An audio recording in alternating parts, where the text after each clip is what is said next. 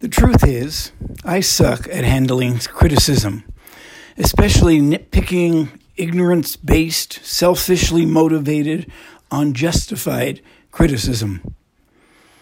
All right, I admit it. Sometimes I suck at handling any kind of criticism. At my age, you would think I should be able to rise above it. I hate the way it always gets to me. And this confession reveals one of my greatest character flaws. I probably care too much about what people think. Oh, I know I should be consumed with pleasing God, but I'm often consumed with the impossible, trying to please other people. And I know it's wrong, but it's the truth. When people take their shots at me, I find myself wanting to defend my actions, justify my behavior, even be critical back at them. As I struggle with this, I've learned that the more insecure we are, the harder it is to take criticism. Because we are insecure in many ways, we have a hard time ignoring harsh criticism and those who express them. We're already questioning ourselves, so having someone else apparently finding fault and questioning us is pretty hard to take. I've also learned that the more secure I am in my relationship with the Lord, the more I am aware of who I am in Christ, and thus living in the assurance of His love, the confidence that comes with knowing I'm loved unconditionally, the more secure I am in Christ, the less other people's criticisms bother me and the better I handle them. I can handle them in a more constructive manner. I can put the truths, pull the truths out of the criticism, adjust my life accordingly, and treat my critic with respect and dignity. You got to remember that in every critical comment, there is at least 10% truth. So when I feel secure and know who I am in Christ, I am less bothered by people's criticisms and I handle them better. One pastor writes Years ago, one church member's dog died of old age. Sugar, the 14 year old mutt, went to wherever dogs go when they die. I'm very aware that for many people, their pets are a very vital part of their family and that the loss of a pet can be traumatic. So I sent Sugar's human a card the only card I've ever sent for the death of an animal, intending to follow up with a phone call. In my mind, I was displaying exceptional pastoral care. To my shock, he called me first, extremely upset, and at the top of his lungs he yelled, How can you call yourself a pastor? You didn't even visit me in my home after I lost a family member. The pastor goes on to write, a house call for a dead dog? It never occurred to me. It is a little unlucky for me that tolerating critical people is part of my job description as someone who is in full time ministry. Article 7, paragraph 19.2, if you want to look it up. And believe me, people can be and are critical, often over the smallest things. Here is one of life's difficult realities negative people simply won't go away. That is one of life's difficult realities. Negative people, critical people, simply won't go away. They've been around since the beginning of time. Even godly people in the Bible faced constant criticism. Moses married a foreigner, and for that his siblings, Aaron and Miriam, criticized him sharply. The man who wrote two thirds of the New Testament, the Apostle Paul, was called a hypocrite and criticized for being a lousy speaker. Even Jesus Christ, the Messiah, took heat for healing on the day of rest, eating with the wrong crowd, and claiming to be the Son of God. And I am sure you often face critical people yourself. It could be somebody where you work, a family member, even your spouse someone you respect who jumps on you and is critical. They think that your clothes, your hair, your attitude, they're all wrong. You don't measure up. You're criticized coming and going. You just never seem to do good enough. We all suffer with criticism. And I battle two wrong desires when I'm criticized. Two wrong desires when I'm criticized. Depending on the day, I'm tempted towards fighting or flight. Fight or flight. Both responses are useless and wrong for the believer and for the follower of Jesus.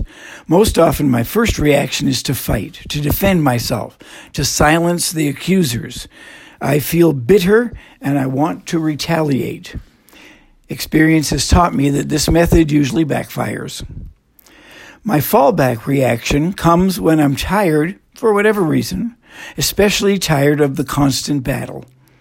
When I don't feel like another fight, I resort to flight. I want to hide. I want to pretend that the criticism isn't real. I want to quit and move somewhere, anywhere. I want to stick my head in the sand and hope it all goes away. Fight or flight. Those are my two choices. God's method is by far the better way better than either of these two options. So I'm hoping to give you some useful strategies for dealing with critical people. It's never fun, it's never easy, but it is necessary as critical people are everywhere and in everyone's life. And we need to learn to handle criticism and critical people if we're going to make any sort of difference in the world. I learned a very valuable lesson from one of my early mentors in ministry, a valuable principle about criticism. They taught me to simply consider the source. Consider the source. In other words, before I focus too much on what's being said, I should ask myself, who's saying it? The who is often more important than the what. Why is that important? That's important because the who determines, helps me to determine my most appropriate response. Instead of fight or flight, the Bible provides three better responses. And when I know who is saying the critical thing, long before I'm concerned about what it is they are saying, then I'm better able to fulfill these three biblical responses. Three responses biblical that we should have towards any criticism that is aimed at us. Number one, we need to listen. Number two, we need to answer. And number three, we need to dismiss. There's a fourth one, but we'll get to that later. To choose the best of these three, listen, answer, dismiss, in any given situation, we need to know who's offering the criticism and why. So, here are a few pointers in the art of diagnosing and dealing with a critic. Listen to criticism when it's appropriate. That's number one. Listen to criticism when it's important when it's appropriate. Proverbs 15 verses 31 and 32 says, "If you listen to constructive criticism, you will be at home among the wise. If you reject criticism, you only harm yourself." Proverbs 15 31 and 32. I'm quoting from the New Living Translation. And it says, If you listen to constructive criticism, you will be at home among the wise. If you reject criticism, you only harm yourself. In other words, some criticism is actually useful and important. Sometimes it's given by people who care enough about you to risk offending you. Their criticism is constructive. They offer suggestions to help you improve yourself. And remember, in any criticism, there is at least 10% truth. I try to listen to others when I believe their motives are pure, pure, constructive criticism. When someone you love, someone you trust offers advice, You'll feel that he's being critical, but it's really advice. You're wise to listen and take it to heart. And this is important. Occasionally, someone outside your inner circle may also offer constructive criticism. Outside criticism is hard to receive. Sometimes you can learn from it. So you need to listen. So, as my mentor has taught me, consider the source. If the source is a mature Christian, someone you can learn from, pay attention. When someone cares deeply about you, the Bible says you're wise to listen, even if the truth hurts. You know, they'll speak the truth in love. You might not think it's love, but that's why they're doing it. But even when the criticism is from someone outside your trusted circle, listen. If you don't, you're only hurting yourself. So instead of fight or flight, the Bible provides three better responses. First response is that you listen, then you answer or you dismiss. So let's look at the second way we handle criticism, and that is we answer it. We literally do respond to the critic. Oftentimes, someone may criticize you without the goal of helping you. They simply want to voice dislike for you or dislike for something that you said or did. And you might call that destructive criticism. And in this case, you should answer the critic and the criticism. So the question is when is it wise to answer the critic and speak to the criticism? And the answer to that question is simple. Whenever you think that offering a response can help the critic understand you and understand your position. But, but, but, but, but, watch your attitude. Simply answering can easily turn into defensiveness. So consider answering critics when they are missing important information that could change their perception. Of course, this is assuming that they're open to listening and are not simply dumping on you and then running. Maybe they only know part of the story. Perhaps tactfully providing one or two missing details could transform a critic into someone who can support you in fighting the rumor and righting the situation. Gideon, one of Israel's national leaders in the Old Testament, gave us a great model for answering criticism. The delegation from the tribe of Ephraim was upset that Gideon didn't seem to be paying them enough attention. And you'll see that in Judges chapter 8, verses 1 and 2, which recount the story. And it says there that the Ephraimites asked Gideon, Why have you treated us like this? and they criticized him sharply. But he answered them. So Gideon acts wisely. He gave them more information, in this case, information about the high regard in which he held them. He built up the Ephraimites with encouraging and positive words, and his answer helped them understand the bigger picture, understand his heart, and understand the why of why he was doing what he was doing and the way he was thinking. And so in Judges chapter 8, verse 3, it says, When the men of Ephraim heard Gideon's answer, they were no longer angry. So sometimes a soft and a wise answer can silence the critics. Careful though, try to choose an opportune time for your response. Think out your answer carefully before you start to give it.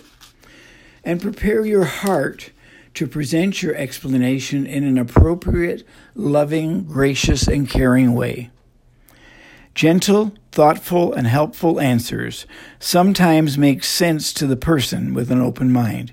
If, if, if they are honestly seeking clarification or are simply confused, it is a pleasure to answer the critic and offer understanding. But if my critic is obviously not going to listen, I have to approach them in a different and very difficult way.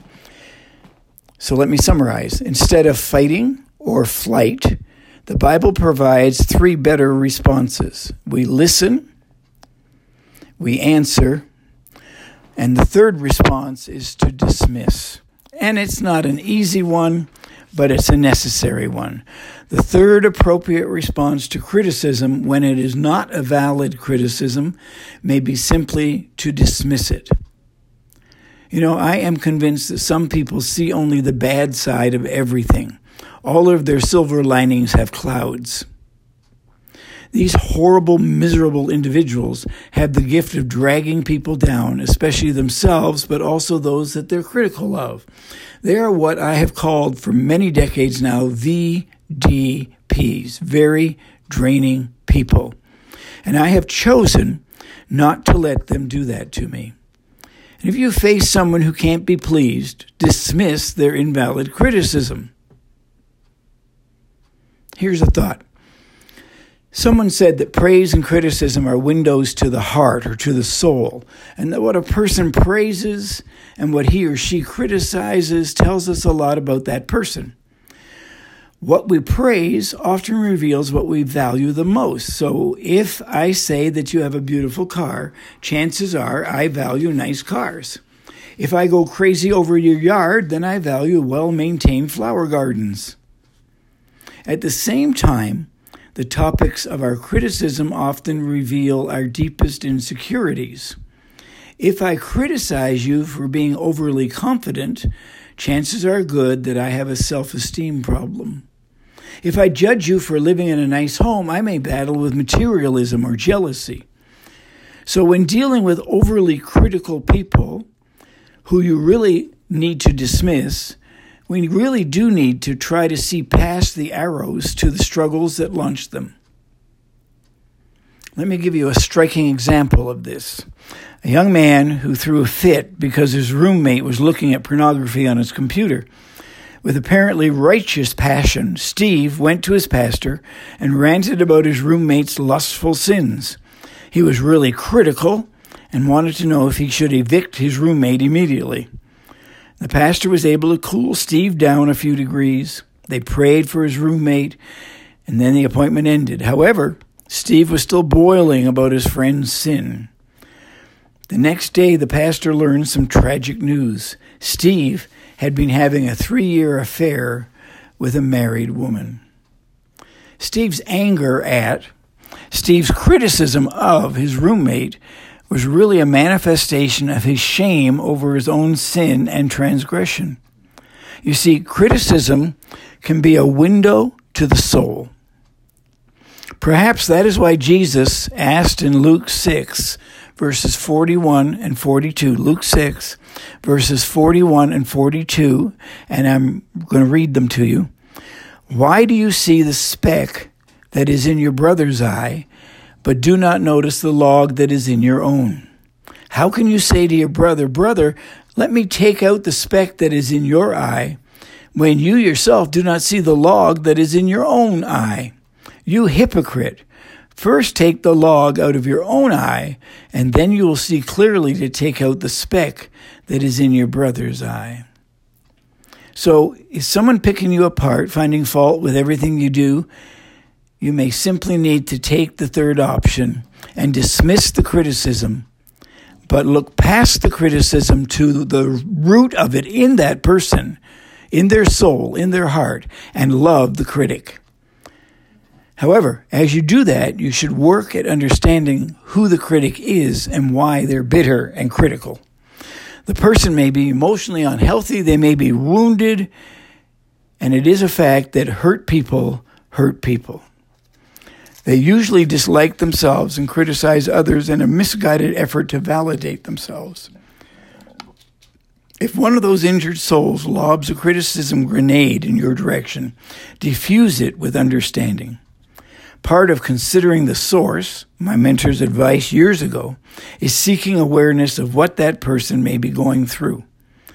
Your critic may be struggling at work. He may be facing a midlife crisis. She may be several years into a painful marriage. They may be weathering some family problems. They may have a dying parent or a sick child, and you just got lucky. You were the closest target. So dismiss the criticism and love the person through their pain. Another pastor writes One time I was praying during worship, a few moments before preaching, eyes closed, focusing on God, I felt someone slip a note into my hand. I never saw who it was, but the note was marked personal. And I thought to myself, wow, somebody probably wrote a nice note to encourage me before I preach. A warm, loving feeling settled over me as I, as I unfolded the paper. A moment later, I lost that loving feeling. Eventually, the note Evidently, the note was from a woman who had tried to see me on Friday, my day off. She took offense to my absence and blasted me with hateful accusations. This happened literally seconds before I was to stand up to preach. And in that moment, I had a choice. I could internalize the offense and become demoralized and discouraged and offended, or I could ask myself, I wonder what she's experienced that caused her to lash out. So I chose compassion over depression. My heart hurt for her, and I knew that such a disproportionate reaction must indicate deep pain, so I didn't take her note personally. So my point is consider the source and consider that the jab may come from an injured heart. Dismiss it and move on. It's okay. Sometimes you should listen to your critics, even the ones that don't like you. Sometimes you answer your critics if more information and a bigger perspective, the bigger picture will help them to understand. Sometimes you dismiss the criticism but love the critic. But what happens if you can't ignore them? This is the fourth thing the Bible tells us we must do. If you can't ignore them, what do you do when people say things about you that are not true and you try to dismiss them, which is number three, but they resurface again and again and again? Well, there is this fourth response to criticism, and it's not in any way an easy thing to do. When critical people just won't go away, I can only tell you one thing to do endure. Endurance is critical if you want to succeed in anything that God sets before you. Whenever you veer off the beaten track, whenever you blaze a new trail, you will be criticized, and sometimes it will be relentless. It won't go away, and you must simply endure. You know, in the church world, I'm grateful for the spiritual trailblazers Ten of the twelve original disciples died a martyr's death, spreading the gospel so that one day I'd hear and believe. They endured. Martin Luther faced a life and death trial for defending God's Word, the Bible. He endured. Wesley, Finney, Moody, and Spurgeon patiently held up under criticism during the great historical revivals. The criticism didn't go away, they endured. Modern day pioneers have endured battles to reshape and renew the church, and still do today. Someone said, You can always tell a pioneer by the arrows in his back. And I hope you are a pioneer. Maybe in the business realm, in your family, in your faith, even in missions. Maybe you're breaking new ground Maybe you are a trailblazer, a pioneer. And I pray that God will use you to break new ground and make an eternal difference. However, when He does, you must brace yourself for more criticism and pain than you might ever have imagined. To move forward in your faith, you will be criticized. To succeed at any new venture, you will be criticized to continue to grow spiritually and follow Jesus more fully than those around you, you will be criticized. To take a stand for righteousness at home or at work, you will be criticized. To risk telling a loved one about Jesus, you will be criticized. To do whatever it is God is asking you to do, any area where you need to step out, take a risk, will result in someone being critical as you rock the boat and question the status quo. And one of the most common pains obedient risk takers face is the pain of criticism. And so we must learn the fourth response that God set out for us in the scriptures. When you are criticized constantly, over and over and over again, and it and the critics will not go away, you must simply endure. Jesus is our greatest model for that. He was willing to obey his Father's voice no matter what the cost. Hebrews 12:2 says, "Tell fix our eyes on Jesus, the author and perfecter of our faith, who for the joy set before him, here's the word, endured the cross, So Hebrews 12:2 tells us to fix our eyes on Jesus because he's the author and the perfecter, the finisher of our faith. And he for the joy that was set before him endured the cross. And for the joy and the reward set before you and before me, you will often find that you have to endure the critics and the harsh criticism as you move forward in obedience to God. So we have four responses to the critic and to our criticism that we receive. First, we listen. Secondly, we answer. Thirdly, we can dismiss the criticism but not the critic.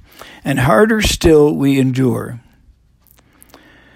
Above all else, never forget Never forget that you can't please all people, but you can please God. No matter how hard you try, you'll never please everyone. It's an impossible goal. So give up trying to please the unpleasable and live, first of all, for God your Father, who always has a smile ready for you. I love the way Paul says it in 1 Thessalonians chapter 2 verse 4, our purpose is to please God, not people.